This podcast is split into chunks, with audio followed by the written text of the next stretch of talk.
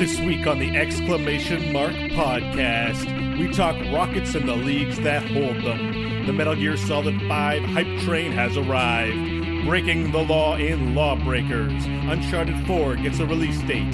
This week, we run the shadows, talk murder simulators, and na na na na na na na na na na na na na na Batman. Also, Rocket League again, because Rocket League brand new inventory management and master game theater. All that and so much more coming up in 30 seconds on EXM. The only video game podcast cursed by the gaming gods. You're now listening to the exclamation mark.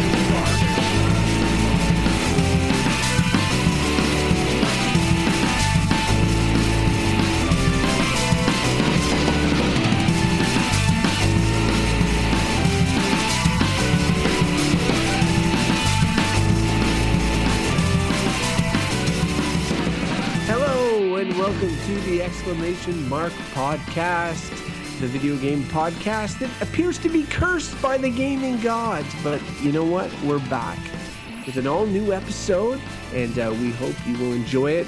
It will fill your ears with all sorts of uh, good video game conversation. If you got your news from uh, on in the world of video games, you're in the right place.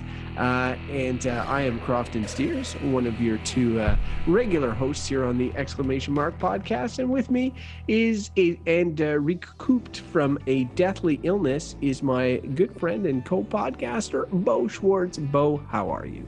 Hey, Crofton. Hello, exclamation mark podcast listeners. Uh, that's right. Welcome to episode 18. Um, the same episode that we recorded last week. I was very sick, and we did an episode. And I think I, I, I owe you guys, all you fans out there who wondered what happened last week to the episode, an explanation. And that is that um, for the entire recording of the show, I was basically gurgling snot all the time. It was And- disgusting. and you know, when I was talking, I wasn't gurgling snot, so it felt like at first everything was okay. he was but he was gurgling snot while talking to. you. But when I listened back, I was doing it while Crofton was talking, and it was way louder. And I know Crofton deserves better than that, and our our listeners deserve better than that. And uh, so we made the decision to say, look, I don't think we should release an hour long recording of snot gurgling. And um, we decided to wait till I get got better. Although snot gurgling episode may end up being like our Star Wars Christmas special, where you know when we're tremendously famous, people will be like trying to track it down. They'll be like, "Did you know that there was an unaired version of the exclamation mark? There's two versions of episode 18." Yeah. Oh, it it has you know it is the original episode because you hear the the bow snot sucking. We're we're building our own myth- mythos, like in the making. Somebody Um, has to. You know, there'll be a landfill with like millions of copies of episode 18, the the you know bad version, buried in a landfill in some desert, and the oil tar sands here in Canada, and um, you know, so- Yeah, I don't know why we would bury it, but whatever. um, the, uh, the the last week um, in the the missing episode, uh, we talked, uh, we speculated a lot about like you know stuff like Metal Gear Solid Five, which is coming out tomorrow. We're recording on a Monday; it's coming out on Tuesday, so I'm sure we'll talk about that this episode. We'll talk about a lot of the stuff we talked about last episode, and honestly, the extra week of playtime. I've been playing Batman: Arkham Knight. I'll talk a little bit about that later on too. And uh, you know, it's probably more fair to the game that I had a little more playtime under my belt before shooting from the hip, because my opinions from our missing episode are already slightly changed. So uh, that'll be uh, that'll be interesting as well. But uh, I guess before we do any of what we're playing, we should look at the news in a segment that we like to call read me txt dot txt god damn it i had one job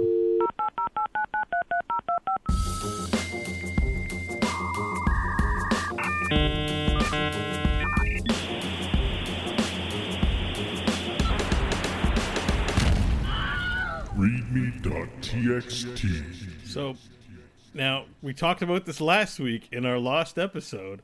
You don't need to say the title of what's coming up when you go to queue it up because it's going to be said in the title. You can just say, That's and right. now I've- here's this.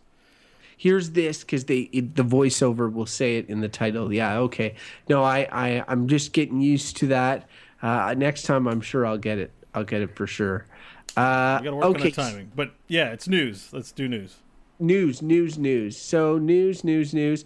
Now last week there was the first uh, rocket league tournament and we talked a lot about rocket league on this show uh, and it was pretty uh, it was pretty sweet so like uh, i think that um, it's hard to crack into the esports sort of uh, i guess what would, you, what would you call it bo the, the ones you know like The zeitgeist of esports.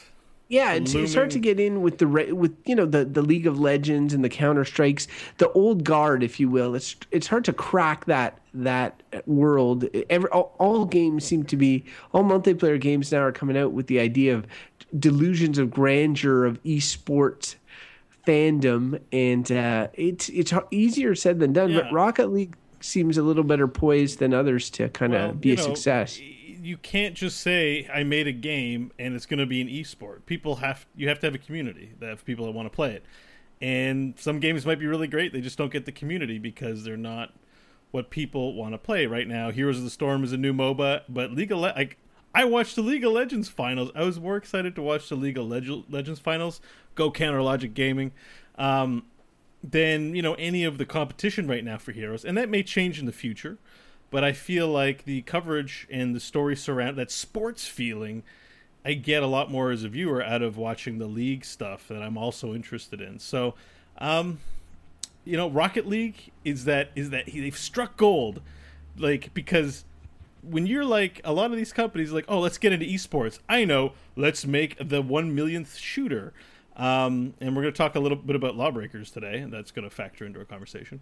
Um, let's make the 100th moba but we have a new, unique spin that's going to beat out all the other people.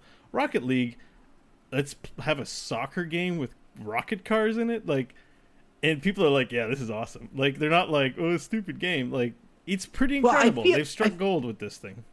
Uh, They have eh, like I'm a huge Rocket League fan. I love it big time. I just hit my level 20 pro status, um, and uh, I feel I feel with Rocket League, it's it's the level of polish because really what they're offering is essentially what is I'm pretty sure I've played as a mini game in some other like car racing game, like or or you know car battler or something. They're like let's throw in a, a mini game where you play soccer or whatever. I think even unreal tournament had something with the vehicles and something like this as well once upon a time. But really the amount of polish and it's the quintessential um, easy to pick up hard to master. When i first played it i thought i think i even made a sort of off the cuff comment to you is like there's really no skill in this game. And i'm not saying that it, it's as skill based as some games because there's a ton of chaos uh, but they're good team play, and there's um, you can get good at it. Uh, it and and it is it is easy to pick up, hard to master. So I was watching that that uh, that clip you sent about the finals, and it's very impressive. Like last minute goals and uh, and all that sort of stuff. So that last match with the countdown for this that that game was at zero, and the timer doesn't stop until the ball hits the ground. So there was touch. there was a lot of juggle to get that last goal and win the game for that team. It, it it's that's like that's masterful. You can't I can't do that when I play the game. I'm like, oh, I, I rush after the ball. a couple of games like that where where it's like you know the counter it goes down five four three two one it reaches zero or reaches one and it won't go down to zero until the ball hits the ground and and the ball you know it'll be shot up in the air and everybody's kind of the the team that's trying to score is right around the, the net and they're just like trying to keep it in the air but also put it on net it's it's pretty uh it's pretty exciting anyway I've, I, I've I, had a lot of skill was demonstrated to me today. I played some four v four pickup match, and uh, there was this one guy on my team who was like carrying us. Like he was just scoring goal after goal after goal. Like it was like 8-0, 7-1. Like I'm like, oh, I'm gonna replay. I'm gonna keep playing with this guy because just win every game. Like it was insane. Um, Yeah, so that- there are people who are really good at this game. It's a game that I'm I don't mind losing at. Like I generally don't mind losing. The one thing that that frustrates me, like would frustrate you in any multiplayer game, is when people are all like running around the ball like crazy. Your own teammates are bumping into you with a, their cars and sending careening you out of control and all that. That sort of stuff pisses me off eventually. Yeah. But generally, I don't. I don't mind. Uh, I don't mind losing. I'll play sort of my game. I'll stay out of the melee and look for spots, strike in. I'm getting better on defense, which is which is hard. Here's a little pro tip on Rocket League. When you first start playing, all you want to do is hit the stupid ball. Like you just want to hit it over and over again. It doesn't matter what direction you're going in. Mm. Here's a tip: if you're going to hit it towards your goal, don't do it just go around it. Like, don't feel like you have to hit the ball every time. It's easier said than done. Especially like, when you're in that panic mode. You're like, oh my god, it's rushing toward net. You've got your finger on the nitro, and you're just like, I'm yeah. gonna save the ball, and you just rifle it right into your net. Just go um, by it. Yeah, I know. Like that's and there's little things you start picking up on, and you're like, okay, you get a Uh-oh. bit of self control. But anyway, it's glad it's getting some esports coverage. So I'm glad that that's a that's a thing, and uh, I I've been enjoying playing Rocket League. It's one of those um, unforeseen games of this year. Yeah, so not really a news item, just more me and Crofton gushing about Rocket League. It's amazing, and I it's hope awesome. there's an esports thing. And I think I don't know. I think I might try and get a Rocket League tournament going, man.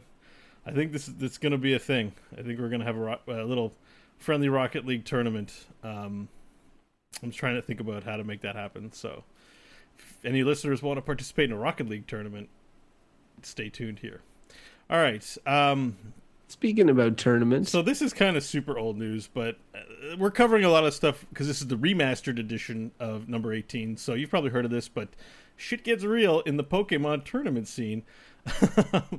so you know, uh, uh, some people who were um, masters of the trading card game, like these players were highly ranked players um, apparently made some threats. I don't know the circumstances, uh, you know, surrounding it. Some threats to other players, and the tournament organizers tipped off police. And when po- police went to search these players' like car, they found you know an AK-47 and a whole bunch of guns and stuff.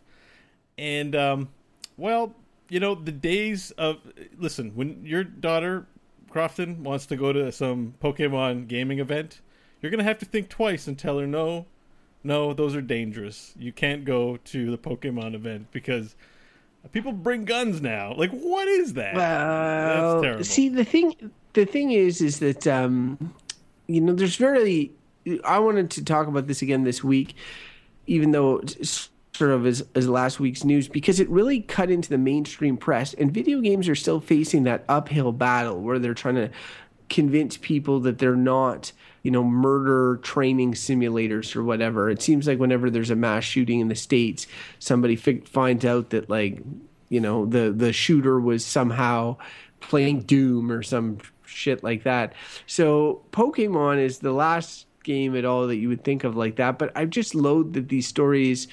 It's always like you know, video games plus real life violence, and uh, and one causing the other. There's crazy people everywhere, and there there's you know like uh, no offense to Pokemon players, but it's a collection game. There it, there's people who are obsessive about collecting. Got to catch them all, and they get. Uh, you know, for lack of a better term, there's there. This attracts maybe some sort of obsessive compulsive people, uh, and uh, you never know. Like, there's always crazies in any sort of um, event that you may be at. Um, you could be at a, a 20,000 person sports game, whatever.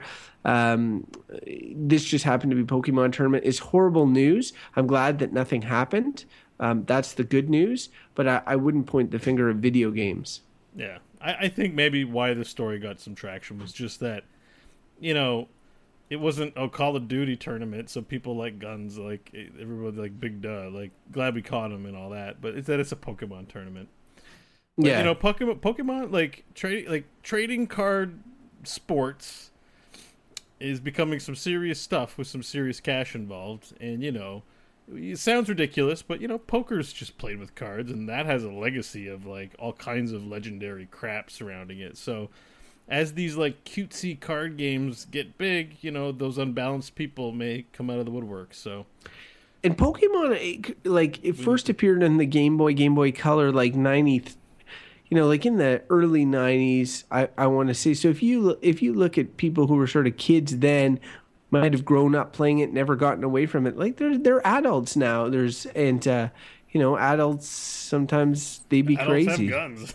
okay. Yeah. Anyways, I don't think we need to dwell on this much. Except those guys are asshats. I'm glad they got caught.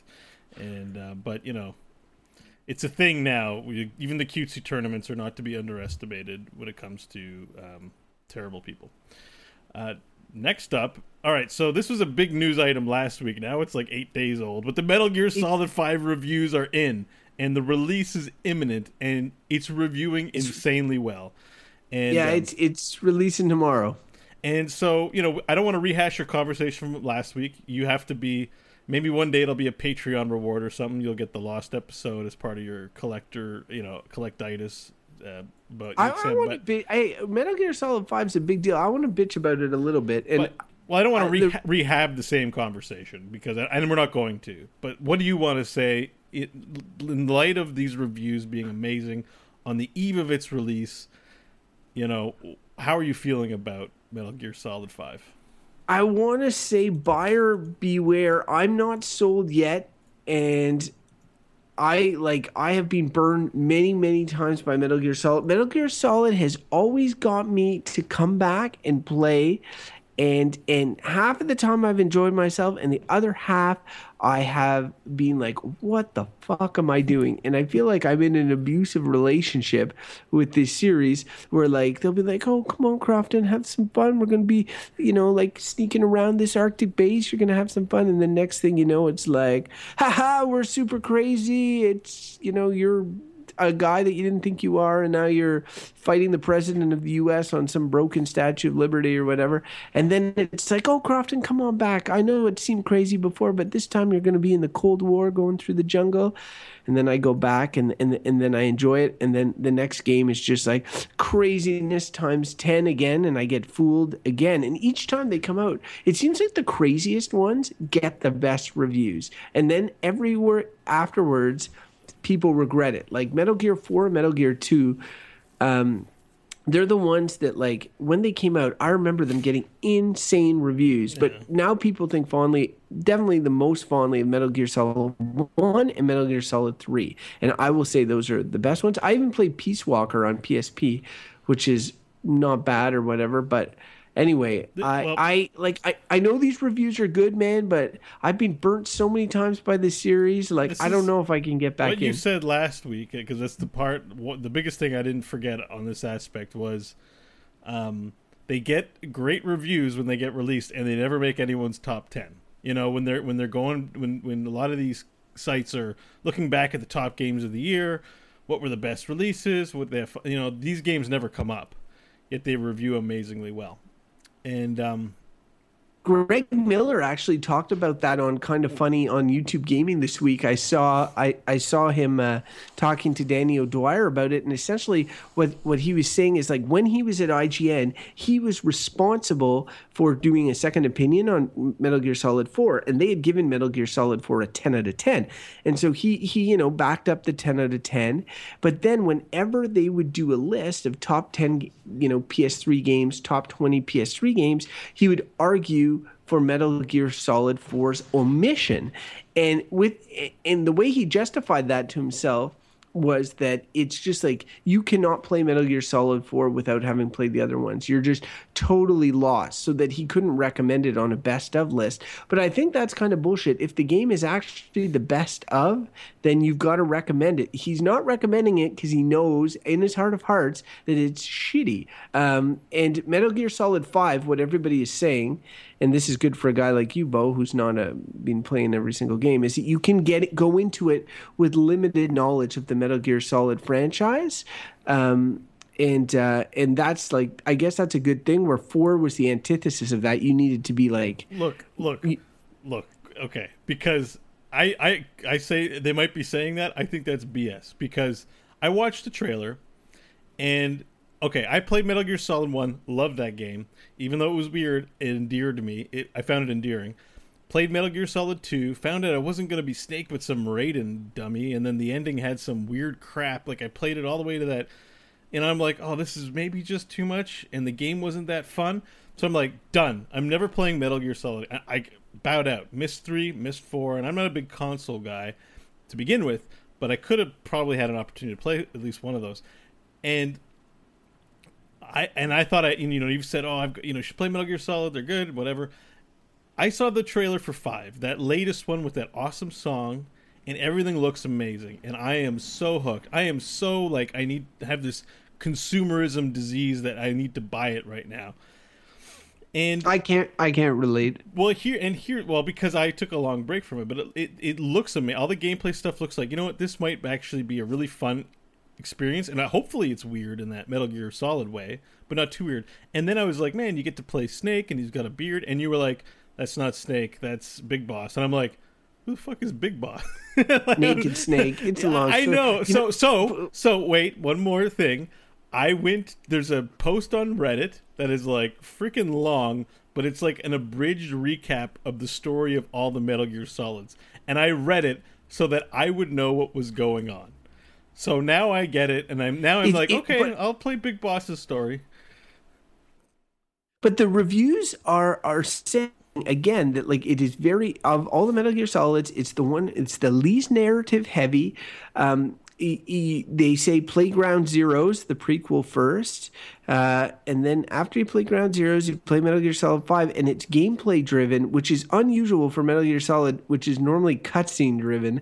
Uh, and I don't have a huge problem with that if it's a story that I'm really into, but it, it generally was not. It's the closest thing to like I guess anime, but not done in an anime style, like the themes of anime uh, in ma- many ways. Although some of the Metal Gears, like three and maybe this one, are not as anime as like the more futury ones. Anyway, it's hard to it's hard to explain, but like I think it's an overhyped series. I think Kojima is overhyped, but everybody seems to say that this thing is really good. I'm gonna do the same thing I did last time. I know I'm gonna cave. I'm gonna play Metal Gear Solid Five. Um, and uh, you will, I'm sure, at one point as well, and then we'll we'll we'll talk about it here. I just, I just am I'm I'm very like, what is that expression? Like once burnt, twice shy, or something. I'm like, Once I'm like bit, eight. once bitten, twice shy. Okay, well, I'm like eight times bitten. You know, super shy. I don't know if that works, but whatever. Okay, so you're just been yeah. I think I've been so many times, you'd think I'd know better, but I'm probably going to end up going back. so. anyway, once the other- second time you buy the game. Got it. Yeah, so um, the other big release happening tomorrow is is Mad Max, which is uh, a um, a video game made in the Arkham looks like the Arkham mold. Like uh, there's a lot of games like this now. I find like Sleeping Dogs was one, Shadow of Mordor was another. Like they use that. It's a third person action game, but they they do other things, but they base themselves sort of on like that combat system and, and sort of gameplay. Uh, So I I've been I'm kind of interested. Like I'm not a huge Mad Max fan, but uh, I like you know I I'm interested in this game, and I feel like it'll be way shorter than Metal Gear Solid Five. So maybe I'll give that a shot first. Have you been following that one at all, Bo? Uh, not really. Um, I'm really looking forward to seeing the movie. I haven't watched it yet, so I'm Oh, kind of Road, yeah. I'm gonna watch the movie first before I play that game because if there's spoilers in it, I don't want to. I think blue. No, I, I think it's a separate thing, and uh, the Blu-ray is coming out. I think the same day. So I mean, it's it's. uh you, you might watch the movie and then immediately become much more interested in that game. So uh, Yeah. the movie's essentially a giant action sequence. We'll see. Adventure, action adventure is not normally my jam. I still haven't played Shadows over Mordor. I know, right? What's What? wrong with me? Heart. All right, it's good. You should play it. Okay. Um, but uh, uh, yeah, but let's talk Lawbreakers. Let me. Let me I'll just do the. intro. I've never heard of that. So you have you heard of Pl- Project Blue Streak, which was announced at E3 2015? We kind of talked about it, but we were like, We talk about a lot of things. he showed a c- piece of concept art, and we are like, whatever. But you know, Cliff Bleszinski's kind of got a good reputation. oh, Cliffy B. So it's Cliffy B's company, and guess who else is part of this um, company? Uh, Boss Key Productions, Cliffy B's company. Shigeru Miyamoto. No, Tramell uh, Isaac, also known as PST Ray, from Planetside Two. the art Oh. director. Uh, he's Yeah. also a part of the, which is of special interest to me. I think you too, because we're big Planetside fans. Yeah, that big Um, Planetside fans. Although you know, like, was he involved in Planetside One? Because Yes. that's the one I like. The big thing with him was that he is a long-standing, like franchise employee. Like a lot of other people came on for Planetside Two or were part of um, other projects on Sony Online now Daybreak. Um, but he was like the Planetside there from the birth. Like he is Planetside. So I'm kind of like you know, and he's the art director. He's not making the whole game. And granted, Planetside art direction, I mean, is not my favorite. I still think I, I, I like it, but You're already shitting on him. no, but I mean, I'm like, I don't. It's not the first game that comes to mind. It's good though. The art direction's good. What's always been disappointing to me about Planetside was the lore aspect of it, uh, among other things. But we're not here to talk about that. Yeah, we're here what, to talk about tell me, Lawbreakers. What is what is So- this thing? We've talked about Overwatch before. It's basically Overwatch, but not Kitty. So it's a it's a team based shooter game, and it's not just classes. There are characters. So there's Kitsune, who's like an assassin with a grappling hook, and there's this other guy, Breacher, who I don't know. He has a jetpack or something. Like they look, they're characters. so just think Overwatch. It looks exactly like that, except it looks more unreal than it does like Blizzard or cutesy crap. But hmm. what it showcased was this amazing thing, this one thing that made me believe in it, which was you can blind fire behind your back. The think, let that Uh, sink in for a second. If someone's chasing you from behind, you can take your gun and just fire it behind you without looking. Oh, I see. Yeah, that is kind of funny. Nobody's done that, eh? Isn't it? I saw that and I said, like 20 years of first person shooter gaming, no one has ever included this. And, you know, and it's crazy. And I was like, oh my God, they, they're doing these, this small, amazing thing. And they have, um, the Kitsune has a grappling hook that looks very much like the bullet, um, oh shit, what's that game? Bu- uh, what's that other Bulletstorm? Bullet storm. Like it's she's got like the, The Bulletstorm. leash. Yeah, but it's like a grappling hook, but it looks awesome. So this game could very well be the future of shooter esports. I look at this game and they showed very little. Um and I'm like, I'm like Overwatch. Like, am I really gonna play Overwatch? like, Lawbreakers looks like it's way more adult. They're swearing, like, "Take this, you fucking asshole!" And they just, sh- I'm just like, oh, Cliffy B is the master of the bro, dude, bro, uh, Yeah. dude, bro gaming. but you know I- what? You know, People like, I like- that. I like Unreal, but he left Epic. I'm wondering how much money he has behind this Lawbreakers game. Like, anyway, it'll be interesting. I'll I- look. I'll look. he'll get some clips. I investors. If Yeah. if the job right now is just to say, here's what I'm working on. By the way, I'm Cliffy B. I made Gears of War and all this other shit. like I'm sure he's gonna get people wanting to invest in him Yeah. because he is a, you know, he's a solid brand. I mean, you go to his Twitter account and there he is with his model girlfriend in the picture, and you're like, how can I not give this guy investment money? I, I wrote a column on our uh, on our website, the question mark about sort of auteurs and gaming, um, a while back, and uh, I was talking mostly about uh, Hideo Kojima and his spat with Konami, but I mentioned Cliffy B because honestly, if there's anybody who looks like he enjoys the life of being a celebrity game designer, it's Cliffy B. Like every photo He's you the see, poster he's child like of it. he's got a huge smile on his face. You know, uh, yeah. Think about all sure. the other mega game designers, like who's like um, the Skyrim, the Elder Scrolls guy, Ron, Ron Howard or Todd Howard. Todd Howard, you know, he looks cool and everything, but he looks like a total geek, like you know. And he is like he's like I'm a nerd. I like video games and Dungeons and Dragons. He's not Cliffy B's like let's go out drinking, man. He looks like Entourage character. Yeah, he does look like an entourage. So Uh, whatever. Speaking speaking of people who look like entourage characters, uh, just today um, uh, they announced the release date finally for Uncharted Four, which had been delayed. Uh, and by entourage characters, I'm of course referring to Nathan Drake. Um, and uh, it's supposed to release on March 18th. 2016 next year.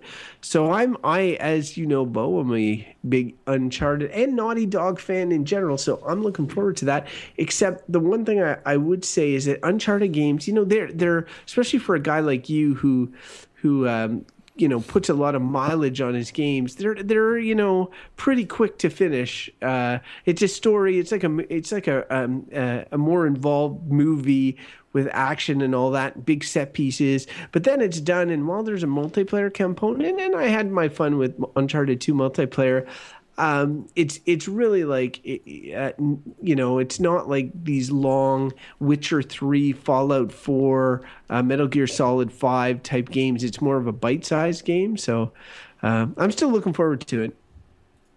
Yeah, I um, I'm not going to be playing it on an old PlayStation 4, but I'm sure it's really great. One of these days, I'll catch up on all the great PlayStation stuff I missed, or yeah, buy one because Final Fantasy VII remake will come out. But uh, it's conversation for another day yeah, I, I, guess it's funny. That's that's what would push you over to. Well, actually, Final Fantasy 15 that might be sooner.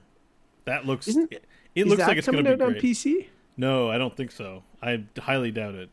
Sweet. I'll, I'll, even though I'm not interested, I'll buy it and play it and tell you how awesome it is, just because you can't play it because I'm I'm a great friend.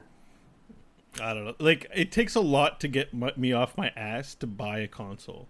You have to have a really good exclusive franchise that I need to play. And, uh, but see, the problem is what happens is is you have actually survived past the point of like you've not had a console for so long that franchises like Uncharted, which is now at its fourth installment, you've missed all three previous ones, and they they're just released. If they haven't released it already, it's releasing this summer. The the Nathan Drake collection for yeah. for um, uh, PS4, and that'll allow you to play sort of remastered versions of the first three games and uh, and I think that that's a good idea because honestly, like I'm excited from for Uncharted Four based on having played the first three, yeah. you know. And and as much as you talk about action adventures and you not playing them, I know that you like Dead Space. I know you like a lot of these games that have been inspired by Uncharted, yeah. and so I th- I think that I'm, I have no doubt that you would like it, but eh, because you haven't tried it yet, obviously you're you're not jonesing for the next but, installment. But I, you still yeah. have three to play. I will say that like like I don't I don't go out of my way for action adventures. It's kind of funny like like it's funny that I got into the Dead Space thing, but that's a little I like I don't know, it's weird. It's something something about the game's got to get me into it. Like Last of Us, you were going to lend me your PlayStation and I'd still lend you my PlayStation. Yeah, and I'm still like I don't think I'd actually play.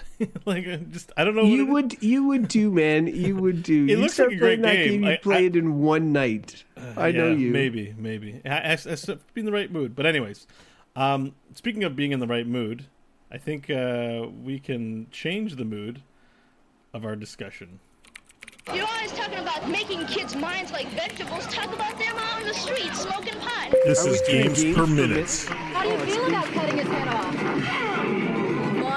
Sorry, I kind of hijacked that whole thing we have going because you usually introduce what's coming up Oh, and actually, you might not be finished talking about Uncharted Four. I just kind of went for it. Sorry, man. No, no, I'm I'm cool. I'm you know cool. what? When it comes out, about... we'll talk about it more. Yeah. Yeah, I got. I want to talk about stuff we're uh, stuff we're playing.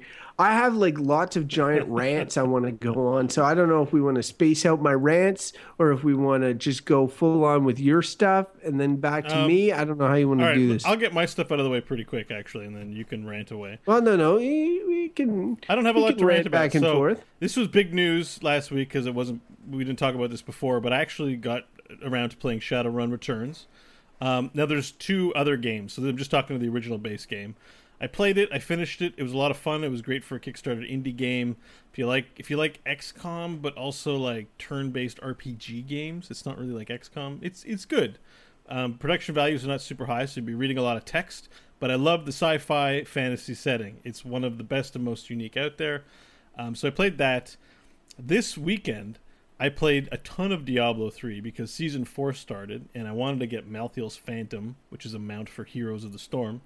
So you know, I had to play to level seventy, and the plan God was Blizzard have you by the balls. The, the plan was to play for you know five or six hours with um, a few friends to quickly level up, and um, you know I got to play with uh, John Jagger from Azeroth Roundtable and Scott Johnson and uh, Eric Van Skyhawk, and we all you know leveled up super quickly.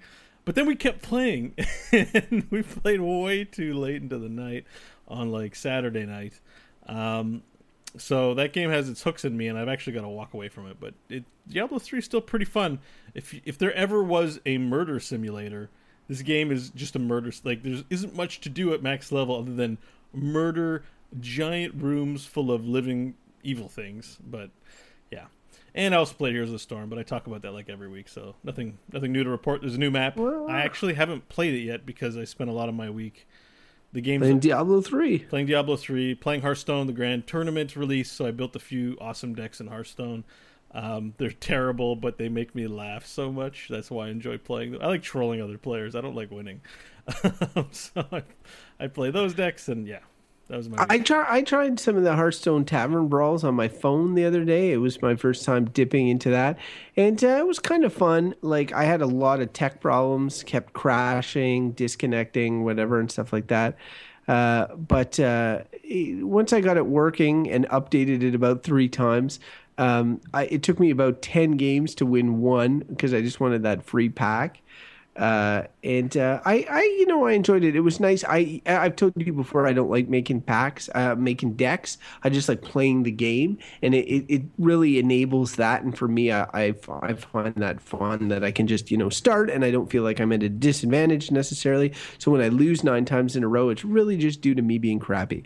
yeah, um, and you didn't waste five hours trying to build the perfect alchemical deck.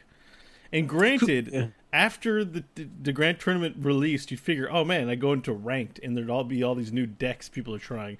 Nope, freaking face hunter, mech mage, all the old tropes are still in the ladder, and I'm like, there's new cards, you bunch of dummies. Stop trying to ladder and just play with the new cards. I was like. I, I just I get irritated about it. It makes sense. People want to climb the ladder and they want to take the best decks, but it's boring, man. Yeah, I uh I'm to like I've been playing so I've been playing ton of Rocket League. Uh I'm cursed with computers, so like my computer is pooching out right now, so I can't play as much as I want to. We talked about Rocket League earlier, but honestly, it's just like super super fun, easy to pick up and even a guy like me who doesn't really like those multiplayer games, it works in the same way as Hearthstone in that you don't really engage too too much with people. Like you can troll people sort of, but it's kind of hard for the most point people are playing together and and being nice. And like often you'll you'll hit the ball into your own net and you'll feel like a doofus but really people won't won't bug you that much That's like, a rite of and a- passage a- in the game. Like it happens. yeah, to a lot I- of people. yeah, everybody does it. And honestly, you're playing PlayStation people at the same time. They don't have keyboards, so they can't really write messages like "you fucking emotes. loser." They just spam emotes all the time. Yeah, they'll be like, "Nice save, nice save, nice save" when you let it in, and you're like, "Thanks a lot. I get what you're saying. Very clever." Um, but uh, but yeah, it's still it's still uh, really fun and really easy to pick up. Yeah. Uh, but the game I've been spending the most time this week is uh, Batman Arkham Knight, which I finally. Um, and and if you've been following the show, it's sort of my most anticipated game of the year, and uh, I'd been putting off playing it because I wanted to play as much of The Witcher Three as possible. But finally, I just caved. I was like, I, I really want to play Batman. I got it. I, I play, playing it on PS4, and uh, it's uh, it's. I have a lot of thoughts, uh, and I don't. I don't want to like. I don't want to be verbal, like have verbal diarrhea with regards to them. But I'd like to go through a few things Okay. with regard uh, to Batman Arkham Knight, just because. And I know I'm going to be talking more about it on previous uh, on on future shows, but um, but m- mostly it's like my expectations were way too high and and I- it, it's hard to it's hard to like control expectations but arkham knight uh, was the is this, the direct sequel storyline and developer wise to arkham city which was probably my favorite game in the series and expanded on what they did in arkham asylum. And the production values are through the roof and everything is awesome and everything that was done in previous games is done well in Arkham Knight but unfortunately almost everything new added sucks um, and uh, so this this leaves you with a weird game because you have a game that's awesome in in maybe two thirds of it but then you have a third of new content that kind of blows. And um, that content for me was directly related to the, the Batmobile, which is the big new addition to that game. But man, almost everything related to the Batmobile, like drove me nuts. And it, it's narratively like there's narrative dissonance with the character of Batman. Uh, they go to huge lengths to rationalize the fact that he's not killing people because you're driving essentially a tank that's running over people on the street. So like, how do you explain that they're not dead, right? Uh, it's it's anyway, it's it's crazy. Uh, uh, so so uh, you know, I I feel a little bit let down, but I'm still really enjoying it. Um, but uh, yeah, so uh, so Bo, uh, I I know that you recently played Arkham City and you have Arkham Origins. Um, this game is Arkham Knight has made me think more fondly about Arkham Origins because Arkham Origins, which I already really enjoyed, Arkham Origins is is essentially a lot like Arkham Knight except without the Batmobile, and uh, and if you remove the Batmobile out of Arkham Knight, I would I, I think it would be a much much better game. Uh, I you know it's too bad that it's in there, but what you gonna do? Yeah, I'm. So you think Arkham Origins is better in hindsight after playing Arkham Knight? Well, I recommended Arkham Origins is on the show at one point, and I feel like people shit on it. There's one thing I, I hate about Arkham Origins, which is that the fighting is like a smidgen off the way it is in Arkham Asylum and okay. Arkham City. But if you just play it a little bit, like you get used to that, and it's really not that big a deal. Um, but but the game uh, the the it, it's similar size worlds like it's more fully full Gotham. Both are situations where there's been an evacuation or a quarantine or everybody's been told to stay in their house to sort of rationalize why there's all these punks on the street or whatever. There's a bunch of supervillains. The storyline is like sort of I don't know. Like the graphics are clearly nicer in Arkham Knight because it's a newer game. It's made for the new gen consoles, and honestly, it it's really impressive graphically. It's hyper real. Uh, hyper detailed i should say. So what what that means is and i don't get this often in games i get eye strain playing arkham knight. So like after a while oh, because you're driving the batmobile really fast around too but i'll play for a bit and i'm like oh god my eyes hurt. It's because it's raining nonstop it's super detailed graphics like really like details everywhere. And yeah my eyes get sore after a while Are you so playing that's on a tv Are you playing on a tv screen yeah, I'm playing on a 50 some inch TV screen. I'm sitting back. Sitting, yeah, okay. I know. I know what it looks like. You're sitting a good distance away, so it's not like yeah. you're sitting really close to a monitor and you're like, ah, the resolution's so amazing. Um, it's the it's just hard. To, it's hard, yeah, it's, it's the details. Detail. Like it, it, it hurts your eyes. Oh. Well, just it, honestly, okay, but... it's it's the world we live in now. Like as graphics get more and more impressive, more and more uh, and more and more detailed, like your eyes are like are, are just going to get more tired. It, it you start when you start playing, movies, you look at it, you just think it looks awesome. But you watch movies which you know are filmed of the like it's photos of the real world, and it doesn't strain you in the same way. Would you actually say like there's a hyper realism to how realistic like games look when like everything is animated and detailed to the nth degree, whereas like in real life it'd be a little more mundane than what it looks like? Maybe I I I know that really what what um, the fact that like there's there's so many particles like the rain the fact that you're going so fast almost all the time like your your batmobile is shooting through it hits corner of the building. There's bricks that explode. There's guys jumping everywhere. There's posters on the wall. There's everything. I think it has to do a little bit with the way your eyes focus on things too.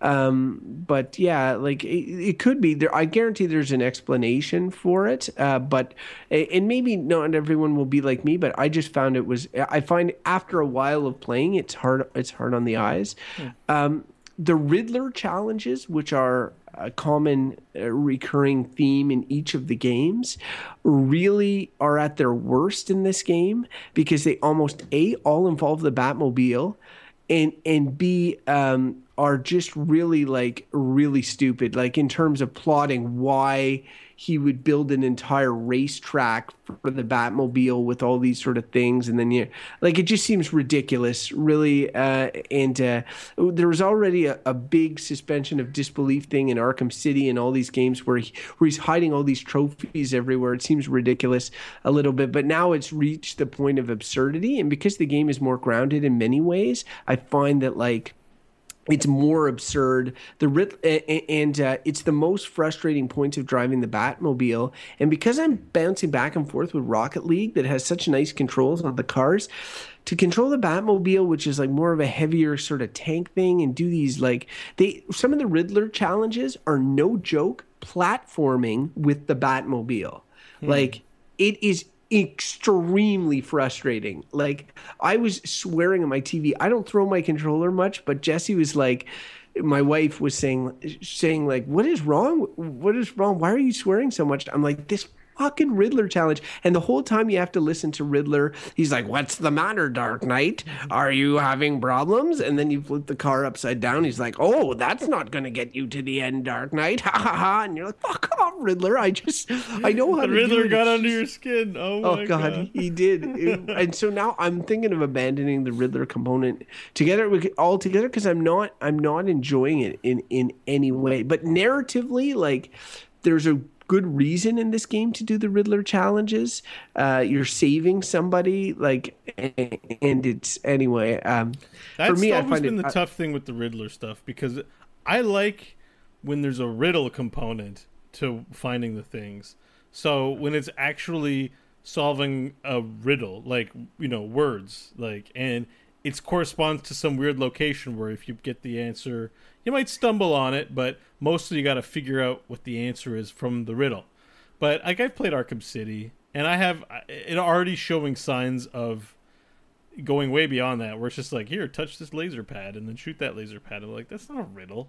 But like, see, yes, it's, a puzzle, I, but it's not I love riddle. the puzzles. I love the puzzles in Ar- both Arkham Asylum and Arkham Knight. I, I think uh, Arkham City, I Asylum, think they got all had hints. They all had like little hint, like you could hear him. He he'd say something with them. I think like there'd be. I yeah, the puzzles are are are in the previous games were like I I felt fairly intuitive, and they were based on sort of the gear that Batman collected throughout the game.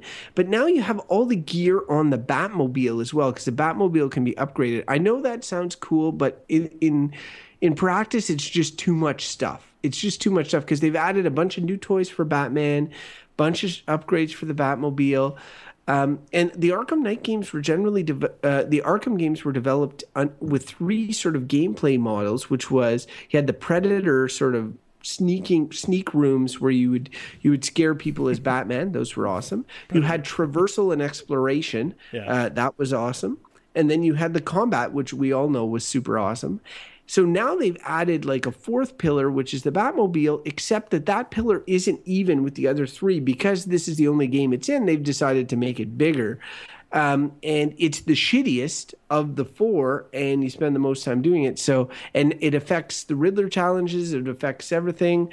A lot of the side quests are Batmobile related.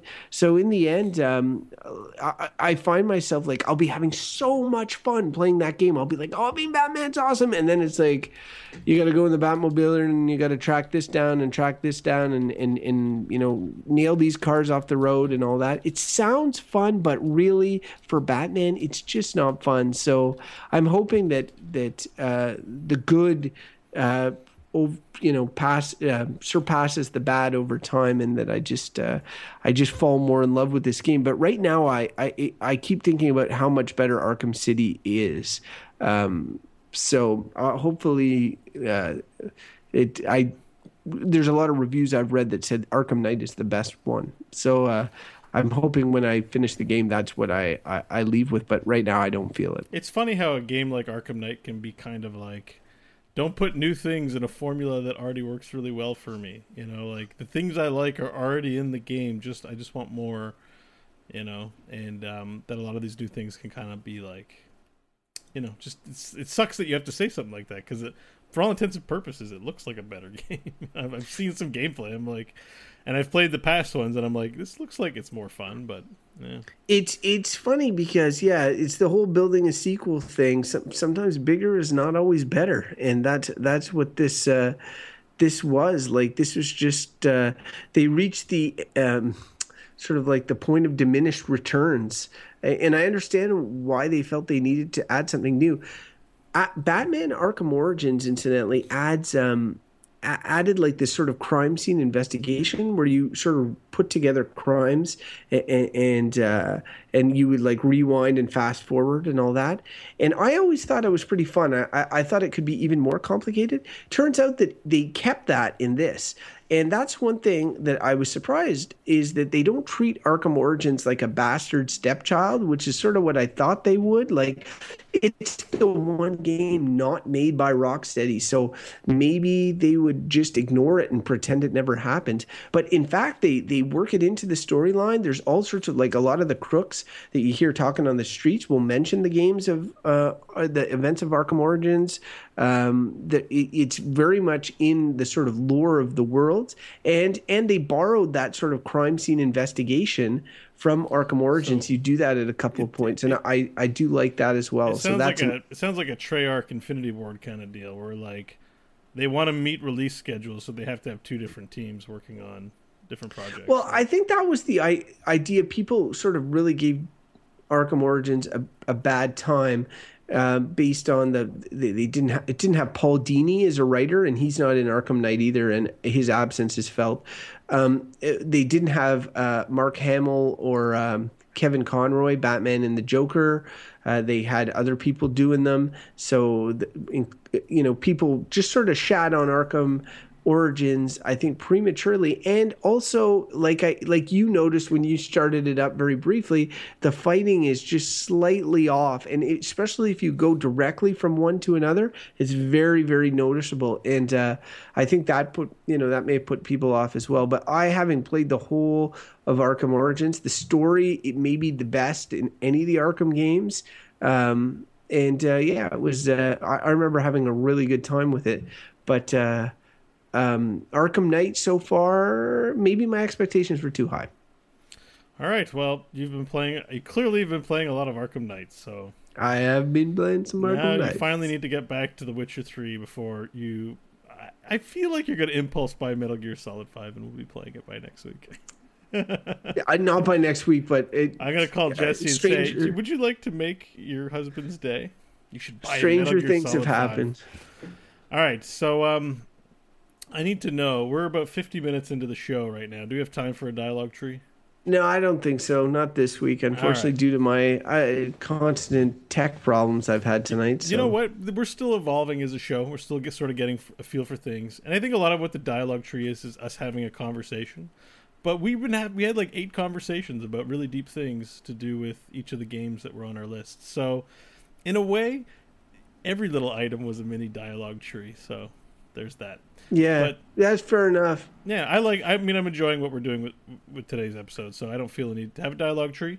But I'd like to break down the fourth wall a little bit for our listeners because you know sometimes there is a dialogue tree and sometimes there isn't, and it's like why yeah. why not? I, I do. Like to share I know we, we had it pegged in for this week, and we can we can resuscitate it in the future. But I I definitely and, and I touched on it with Arkham Knight is the idea of sequels and and when what do you want out of a sequel and when is too much uh, when is uh, adding too much and when when is it better to just like stay the course and all that sort of stuff? So i mean i'd like to have that conversation in the future. We did it a bit with arkham arkham knight but i know i'm going to have more to say about arkham knight as i get further in the game because uh, i'm still like i'm probably like a third of the way through. Yeah that sounds about right to me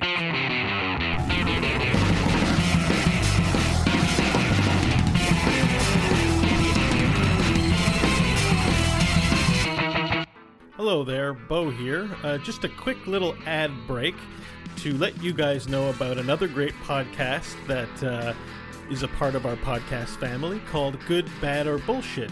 Three guys, Bo, Michael, and Crofton, select a topic at random using the random topic generator and debate whether it's good, bad, or bullshit. If you like this, I know you'll like good, bad, or bullshit.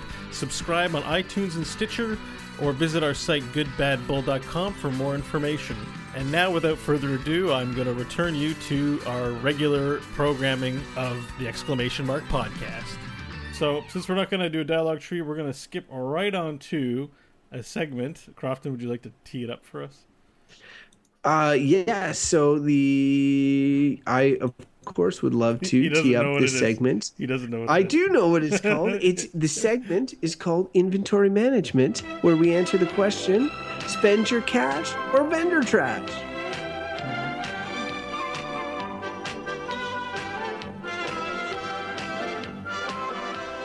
Inventory management is a challenging and inexact science.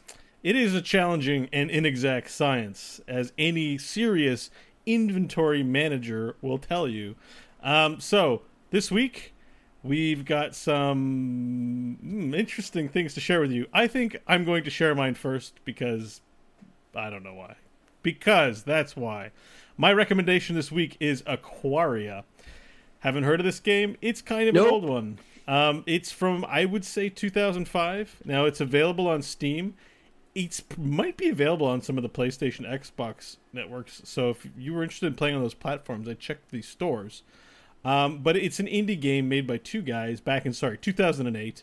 It's a Metroidvania, but you play as a cute, a cute little mermaid in an underwater setting, and the idea is you go around learning songs, and you play the songs. Um, Lame. kind of ocarina style, but in its own sort of way. It's it's easy to do. So in the middle of the action, you might be like, I need to become a fire mermaid. So you play, "Ah," and then you become a fire mermaid, and then you can shoot fireballs at like the squiddies and stuff. And the art and music in this game, it's very video gamey, but it's very amazing and it's very immersive. Um, it's beautiful. I highly recommend it. You know, we recommend sometimes a lot of big name games like, "Hey, play Rocket League" because like everyone's playing it. Wow, we're so special. We we recommended a game that like you could have just figured out to buy on your own. So here's a special little gem if you want a Metroidvania that's fun, inexpensive, cute, great, great soundtrack. Aquaria is your woman. Um, I'm I can't remember if Aquaria is the name of somebody in the game or not. And even and some people are gonna hate this, especially if you're you know you don't like Anita Sarkeesian. But on the Steam page, she's like the main curator recommending this game. So for all you, you know, Anita Sarkeesian game support, or you know, if you're fans of hers and want to check out games that she's into, uh, apparently she's into this one too. So um, check it out. Spend your cash on the Aquaria. Crofton, It's- it's your turn. it's funny Aquaria because uh, I you know I recently played Ori and the Blind Forest and uh, it was kind of one of those ones where you'd look at the shots it looked very beautiful and I'd be like ah you're It's playing this some dated sort of. And two guys made it. Two guys. Lilo and Stitch type thing. And then uh, and then I started playing it and I was like, well, this is all right. And then I got its hooks in me and I'm like, man, this game is awesome. And so like I could totally see going to a game like Aquaria after a game like uh, Ori and the Blind Forest. I love me some Metroidvania, Metroidvania, so that's a good rec. Because honestly, I'd never heard of that game before. Thank you. That's Um, a compliment, man. It is a compliment, It makes buddy. me feel good. I feel like I've done something good today. Now, one thing is, I, I pretty much like this show is fairly new. We've this is episode eighteen or whatever. I'm pretty sure I've done recommendations in inventory management every episode, and they've all been amazing because my taste is so damn good. But um, in this case, I am going to do a vendor trash. Uh, spend your cash or vendor trash. Uh, this is this is I am I am my recommendation is to steer you away from something, and um, I'm doing that. Uh, I'm gonna re go back to our discussion of Metal Gear Solid, um, and uh, I'm going. I'm going to say if if you have not played Metal Gear, uh, Metal Gear Solid, and you're interested, all the hype, Metal Gear Solid Five, you might be thinking, hmm, maybe I should play Metal Gear Solid, at least the fourth one, the one right before it, or or maybe I should play, uh, you know, all of the Metal Gear Solids. I'm going to save you some time. Don't. Okay, Metal Gear Solid Two and Metal Gear Solid Four are the most overrated pieces of crap that games that I can I can think of. Now I, I don't want to say that they're they're total they're total crap. In my mind, they're they're um, A lot of people worked hard to put them together with love. Yeah, sure. Uh, they're the products of an auteur gone gone sort of crazy. So like the, Hideo Kojima, Metal Gear Solid One, considered by many to be the best game on PlayStation One, like a defining game. So then. It's like when an author is very successful, the editors leave the room and he can write as much as he wants. Well, Metal Gear Solid 2 was, I, I feel like, sort of that jump the shark moment. Uh, I've replayed it a second time to be sure. I was, you know, I, I was like, maybe I, I was getting ready for Metal Gear Solid 4. Um, and I replayed the second one, and uh, I was like, "Oh no, this sucks." Um, and uh, then then uh, the, I the third one is definitely a good game. I totally recommend the third game. Uh, but the fourth game is the sequel to two because three is a prequel. I know it's confusing. Anyway, the fourth game sucks just as bad. It, it, it, it's got good graphics, it's got some innovative, you know, systems, I guess, but generally it's a, a lot of cutscenes, not much gameplay, and the storyline it culminates in like a, a, bunch of nonsensical craziness. And I know that there's some diehard Metal Gear Solid fans that have like a codex of the world of Metal Gear Solid. But if you are looking to get into Metal Gear Solid 5, which by all accounts, all the reviews say it's a great open world game, um, it you just need to play Metal Gear Solid 3 and maybe Metal Gear Solid Peace Walker. Those are the two games that are chronologically ahead of Metal Gear Solid 5. And so ignore ahead Metal Gear Solid or, or, like whatever that they're chronologically earlier. Yeah, preceding. When you use the word ahead, it sounds like after. Sorry, but I, I Yeah. get it now. It's they're they're the or they're the or the the origin for five. Like if you Yes, the and they all you play as the same character in all three of those games. In three, in Peace Walker, and in five, you play as But- the same character. But in Metal Gear Solid uh, one, two, and four, you play as another character. And uh, those games, except for one, suck. So don't play them. But but wait, Um, what if in Metal Gear Solid Five they're like callbacks to the earlier games that take place in the future timeline? Like, like, Like oh, that, winks, that you thing, mean? Like yeah, nudge, like nudge, that wink, thing wink? becomes the giant thing that happens, you know, in the last game, and they put it in here. It's cool. Like, you're gonna miss that maybe those little nods. yeah, you to- will, and you won't be any worse off from having missed it. I like your, I like how like um assured you are of your feet. You've played them though, so I guess you know. But you're just like, no, they're. Crap. I've only played four anything. once. I played two twice, uh, and and God, I was ridiculous to have I done have a that. question Um, for you because you're talking. You've you, you're you're basically saying which Metal Gear Solids to buy and which not to buy. And I oh, saw, yeah, I which saw, to avoid. and, and I know it's nothing like the Solid games or anything, but I was curious about Metal Gear Revengeance because that's Platinum Games that made it, the Bayonetta and Vanquish people. And you love Vanquish. You like Platinum Games. Crofton has a has um, a tent in his pants for Platinum Games, and and um, so I'm surprised you haven't. Do you know anything about Metal Gear Revengeance? Because I think you haven't played it. If I don't have that wrong. I I have like it. I haven't. I know sort of who you play as and what the gameplay mechanics. It's are. Raiden from like the worst Metal Gear. Solid. Well, in you see, they make him kind of cool in the fourth one because he becomes like this cyborg dude. But the reality is, it's just like it's completely nonsensical. Okay. So, I mean, if I were if I were you, Platinum Games are not known for their storylines. Just like I'm sure Revengeance is not known for its storyline either. It's known for some sweet gameplay. I've always felt that the gameplay in Metal Gear Solid games are are kind of um, are kind of overrated for the most part. I found they were really behind the times in getting the camera placed properly because in Metal Gear Solid One, and Two, mm. and Three, it's above your head, and so you don't see what's in front of you until they started added. They added a new camera mode in an enhanced version of Three, and it's in Four as well. Now Five is supposedly everything is good about it, but I've heard that before. Like all the reviews for four were amazing too. So my verdict is still out. I'm tempted to play it, but I want people to know they don't need to play them. I'm saving them the trouble. I would play three. It's really, it's a good game, uh, and uh, you don't really need to play Peace Walker. But if you want to be, you know, completely complete in in in Metal Gear, you can do that uh, before playing five. But uh, yeah, don't play two and four. That rant over. All right, and that was scene. I'm, you know, I I I lost ten minutes of my life to that rant. you kept you kept prodding me. I know. I mean, I'm not. You know, I'm just being a jerk for no reason. I actually enjoyed listening to it. It just felt like the right opportunity to, you know, to say something mean. anyway, I, I I hear that. Uh, anyway, we should yeah we should close up the show here. We've been going a while. I I don't even know how long because my tech problems have been plaguing me this episode, unfortunately. Um, we hope, though, that you got something out of it and that you'll come on back uh, to exmpodcast.com. That's our home on the web. It's where all our episodes are. My blog, the question mark, is there, although it's starting to gather dust. I really need to get something up there soon. At EXM Podcast is us on Twitter, and you can find out when we go live on Twitch uh, through Twitter. Um, and you can see when we ha- our new episodes are up. So please follow us. Facebook.com slash EXM podcast. We would love your likes. Uh, we don't have that many likes on Facebook. I don't. We would Facebook like your love.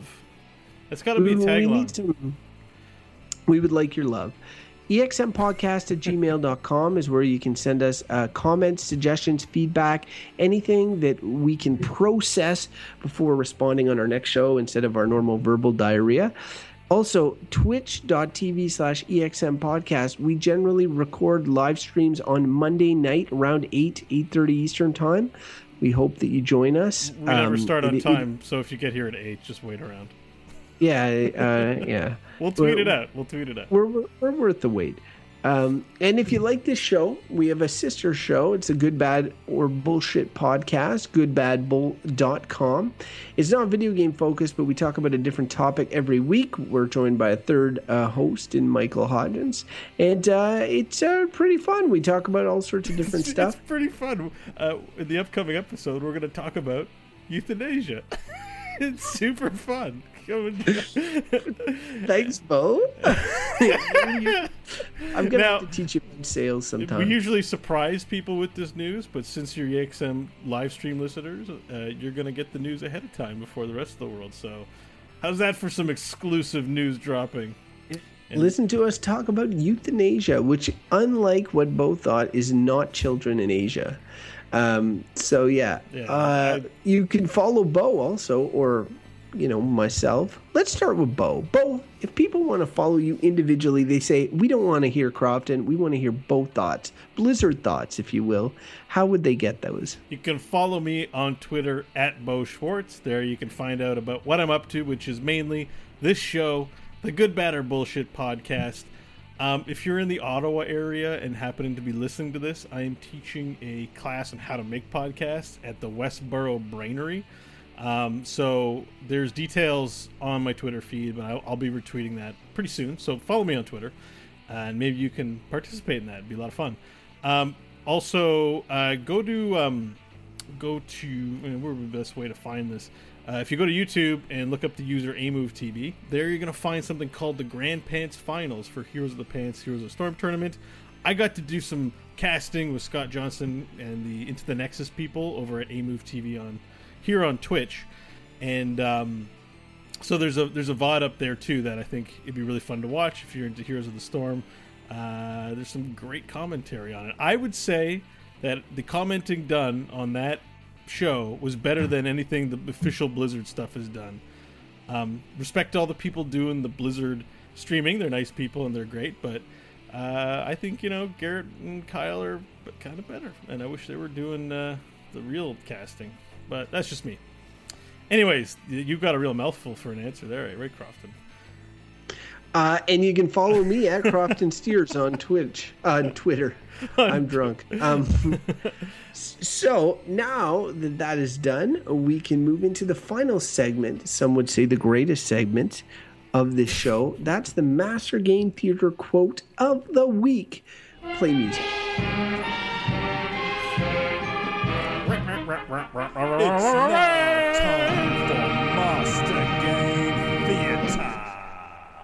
That that song makes me feel so good. Uh, it gives you the little tinglies. Okay, so this uh, Master Game Theater quote. So last, uh, I think it's last week. I forget. We talked about Gears of War, um, and uh, we wanted to pull out a quote from Gears of War. Did we do this? Did we do this quote already, Bo? No. Um, it was we did it last week, but that that episode's gone forever. So this is the remastered Redux definitive Master Edition. Game Theater edition of the ma- yeah of what we're doing here. All right, so this is a this is a situation with between uh, Marcus Phoenix, that's Bo, uh, and and Damon Baird, that's me, uh, and and uh, we're just gonna have a little conversation here. We looked for a definitive sort of Gears of War quote. Turns out that most of them are very few syllables. So uh, hopefully this one Crofton. suffices. Put your whole beard into it, okay? All right, we'll do. I'll put my old phoenix into it. Okay, go. Baird, what's the status on that APC? The status is that it sucks.